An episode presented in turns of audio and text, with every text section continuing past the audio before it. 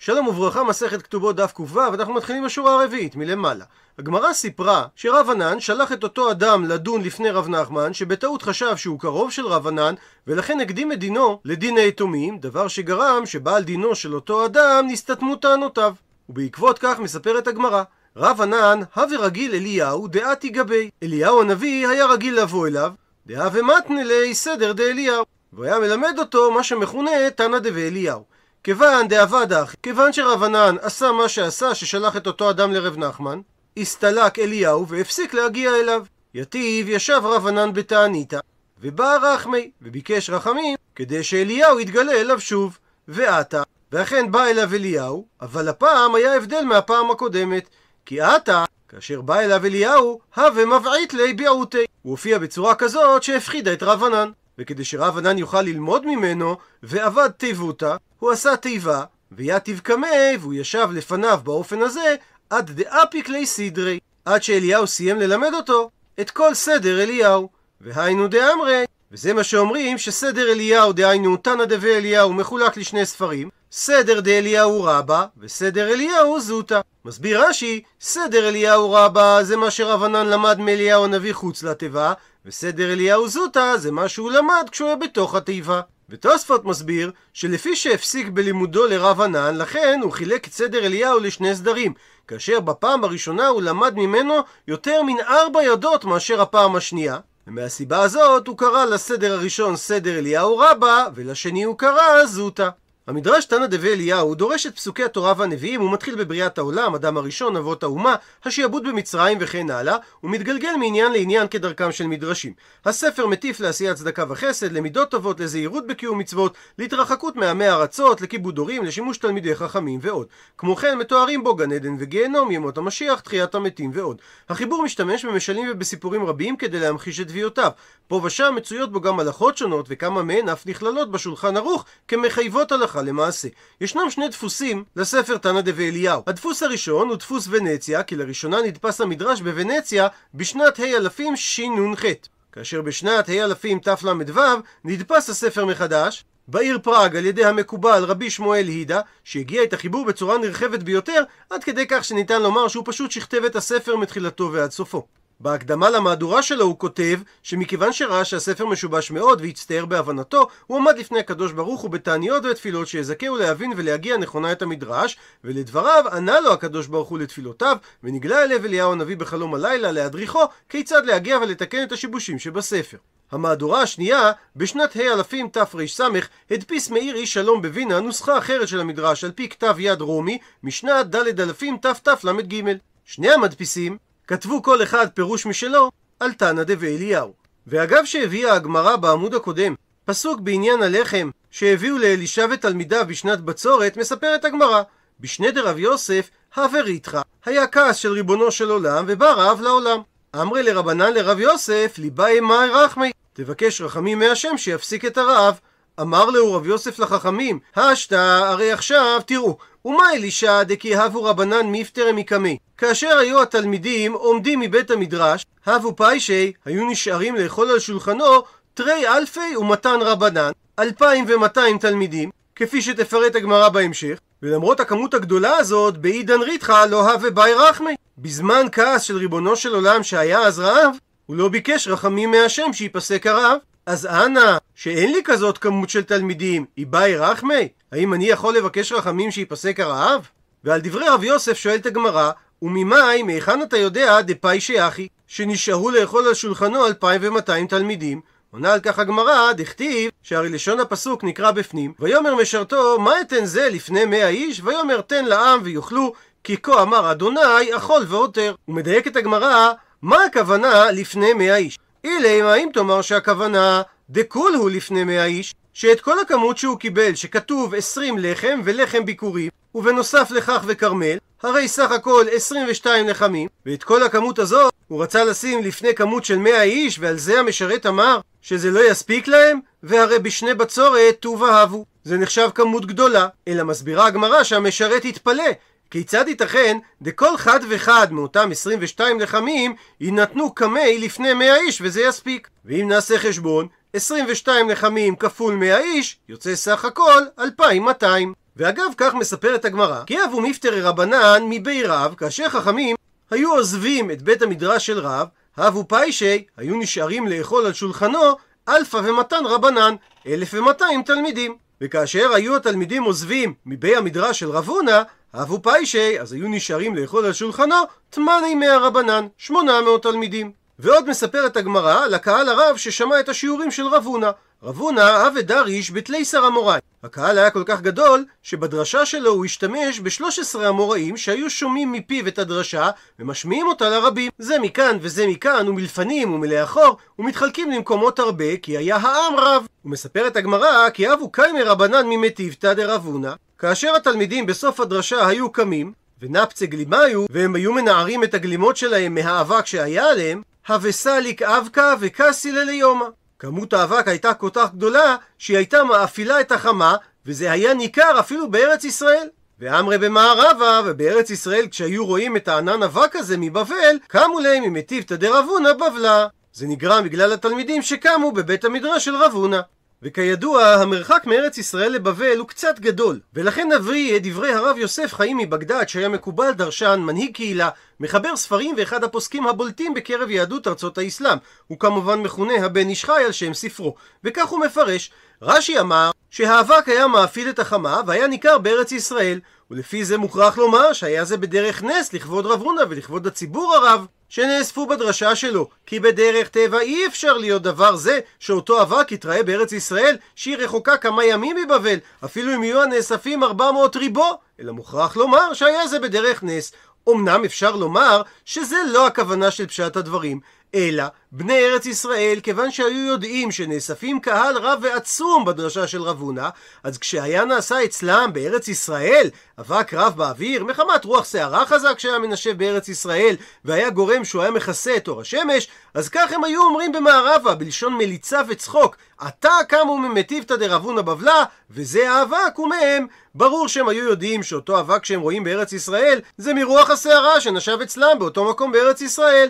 רק הם היו אומרים כן בלשון צחות ומליצה, כדי לשבח את הקהל שבאים למטיבתא דרב הונא מחמת שהיו רבים מאוד. וממשיכה הגמרא באותו עניין, כי מפטרי רבנן מבי רבא ורב יוסף, כשהתלמידים היו עוזבים את בית המדרש של רבא ורב יוסף, הבו פיישי היו נשארים לאכול אצלם ארבע מאה רבנן, ארבע מאות תלמידים.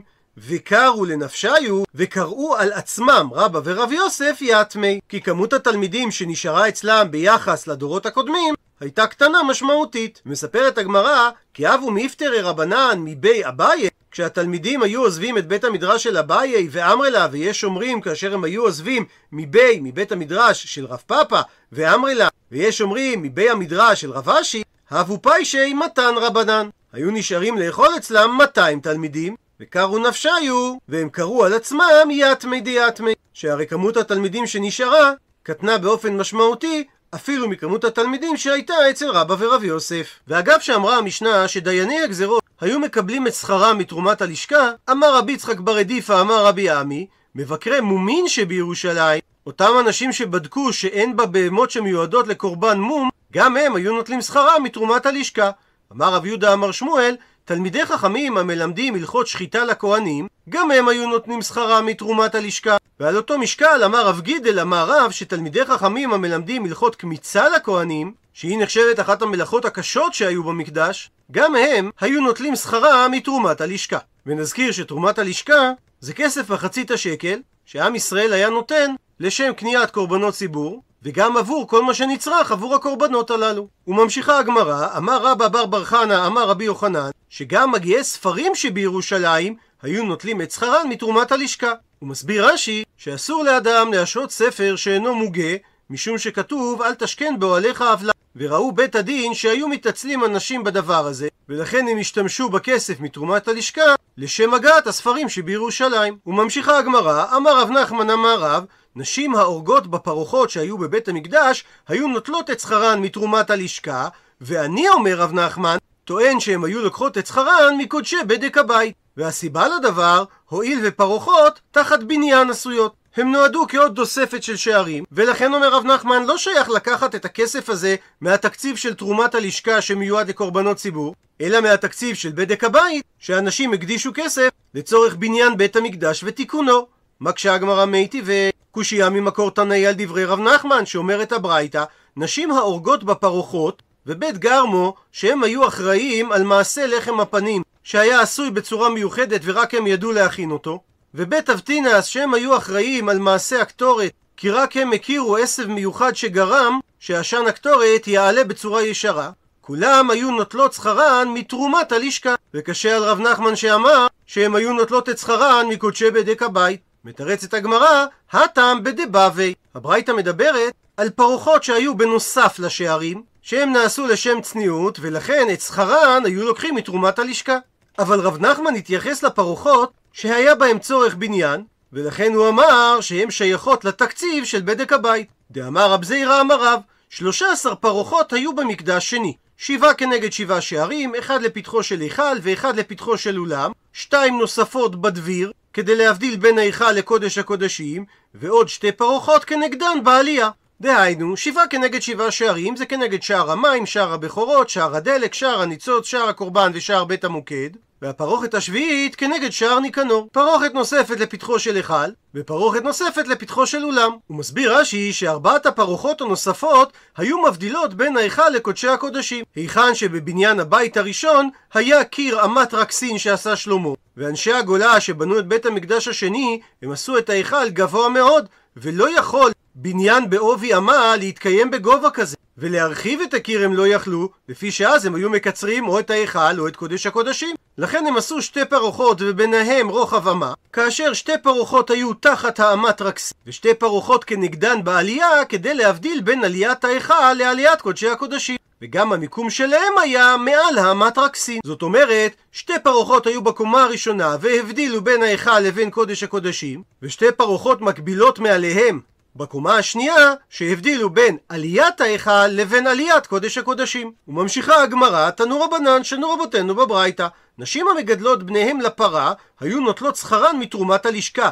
אבא שאול חולק ואומר, נשים יקרות, דהיינו הנשים העשירות שבירושלים, הן אלו שהיו זנות אותם ומפרנסות אותם, גם במזונות, גם בלבוש וגם בכסות. הוא מסביר רש"י שהיו נשים שהיו מגדלות את בניהם לפרה בחצרות הבנויות בסלעים בירושלים, שתחתיהם היה חלל, מפני חשש של קבר התהום, אז היו באות לשם נשים מעוברות ויולדות שם, ומגדלות שם את בניהם לצורכי פרה אדומה, כדי שאותם הילדים יוכלו לעסוק בשריפת הפרה ומילוי המים, ולהזות כל שבעת הימים על הכהן ששורף את הפרה. הוא מסביר רש"י שמעלה זו עשו בפרה אדומה שהתעסקו בה התינוקות שלא נטמעו מימיהם מפני שהיה דבר אחר שזלזלו בפרה אדומה לעשותה בטבול יום. דהיינו, אדם שטבל אבל עדיין הוא לא טהור לגמרי כי עוד לא הגיע הלילה. כמו ששנינו, מטמאים היו את הכהן השורף את הפרה ומטבילים אותו, ולמה היו עושים כך? כדי להוציא מליבם של צדוקים שהיו אומרים במעורבי שמש הייתה נעשית, שטבול יום לא כשר להתעסק עם הפרה. ובגלל שהם הקלו בדבר הזה, הם החמירו בדברים אחרים. וממשיכה הגמרא, באה מיני שאל רב הונא מרב את השאלה הבאה. הפכנו דף, כלי שרת מהו שיעשו מקודשי בדק הבית. כי בכלי שרת משתמשים במזבח החיצון שהוא בניין של אבנים ולכן האם צורך מזבח נין הוא ומקודשי בדק הבית עטו? האם הם שייכים לתקציב של בדק הבית כי הם נחשבים צורך מזבח? או צורך קורבן נין הוא ומתרומת הלשכה היו עושים אותם או שלוקחים אותם מתקציב תרומת הלשכה כי הם נחשבים צורך קורבן אמר לי עונה רב לרב הונא אין נעשים אלא מתרומת הלשכה. הייתי ואי מקשה רב הונא לרב, שהרי בספר דברי הימים ב' פרק כ"ד מתואר השימוש שעשו עם הכסף שנאסף בימי המלך יואש, ושם כתוב, וככלותם הביאו לפני המלך יהוידע את שאר הכסף, ויעשהו כלים לבית אדוני, כלי שרת, והעלות, וכפות, וכלי זהב הכסף, והיו מעלים עולות בבית אדוני תמיד כל ימי יהוידע.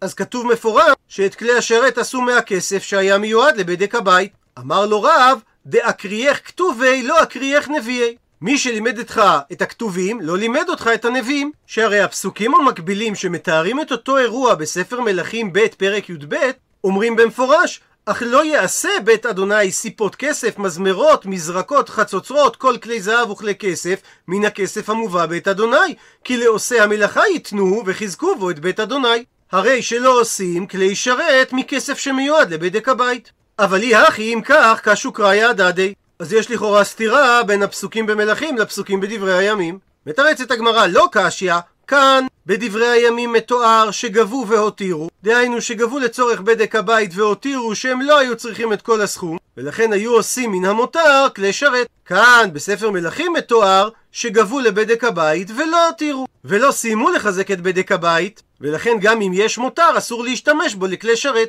מקשה הגמרא וכי גבו והותירו מה יהווה? אבל גם במקרה שגבו לצורך בדק הבית ונשאר עודף, כיצד ייתכן להשתמש בזה לצורך כלי שרת? הרי לא גבו את הכסף לקדושת קורבן. מתרץ, אמר רבי אבאו, לב בית דין מתנה עליהם. זאת אומרת, שמראש בית דין לוקחים את האפשרות הזאת בחשבון, וכך הם מתנים. אם הכסף הוצרכו לבדק הבית, אז הם הוצרכו לבדק הבית, ואם לאו ויש עודף, אז המעות יהיו קדושים לכלי שרת. מביאה עכשיו הגמרא סייעתא לדעתו של רב, שאת תקציב כלי השרת היו לוקחים מתרומת הלשכה. תנא דבר רבי ישמעאל. כך שנינו בברייתא בבית המדרש של רבי ישמעאל. כלי שרת באים מתרומת הלשכה, והמקור לכך שנאמר בפסוק בדברי הימים את שאר הכסף, וזהו כסף שיש לו שיריים, ויאמר זה תרומת הלשכה, שהרי שמים את הכסף בקופות ומוציאים אותו מהלשכה, והשיריים נשארים בלשכה. דהיינו, מהכסף שנשאר בקופות, שבהם הוציאו את תרומת הלשכה. מקשה על כך הגמרא, ואימה אולי תאמר שאת כלי השרת היו מכינים משיריים גופיו, מהשיריים עצמם הנותרים בלשכה, ולא מהכסף שנשאר מהתרומה עצמה. זאת אומרת, לא מהכסף שנשאר בקופות, אלא מהכסף שנשאר בלשכה עצמה. עונה הגמרא שצריך להסביר כדאמר רבא במסכת פסחים על הפסוק שאומר והאש על המזבח תוקד בו לא תכבה וביער עליה הכהן עצים בבוקר בבוקר וערך עליה העולה והקטיר עליה חלבי השלמים ומזה שכתוב העולה עם ה' הידיעה דרש רבא מניין שלא יהיה דבר קודם על המערכה לפני תמיד של שחר ההיא היתרה מלמדת שמה שכתוב וערך עליה העולה זו עולה ראשונה הכי נמי כך גם נדרוש את הפסוק מדברי הימים שנאמר את שאר הכסף שמדובר על כסף ראשון זאת אומרת הכסף שהוא הראשון שהוא נתרע מתרומת הלשכה ולא הכסף שהוא השיריים מקשה הגמרא מאיתי וקושייה ממקור תנאי על דברי רב שאומרת הברייתא הקטורת וכל קורבנות ציבור באים מהתקציב מתרומת הלשכה. מזבח הזהב ולבונה וכלי שרת הם באים מהתקציב ממותר נסכים. ורש"י במקום מביא שיש מחלוקת במסכת מנחות מה זה מותר הנסכים. רבי חייא ברבי יוסף אמר שמדובר על עודפי המידות, שהמספקים סלטות שקיבלו מעות הקדש כדי לספק סלטות לכל ימות השנה, הם מודדים להקדש במידה מבורצת, תפופה ולא מחוקה. אבל מי שמקריב סולת, מוחק את המידה.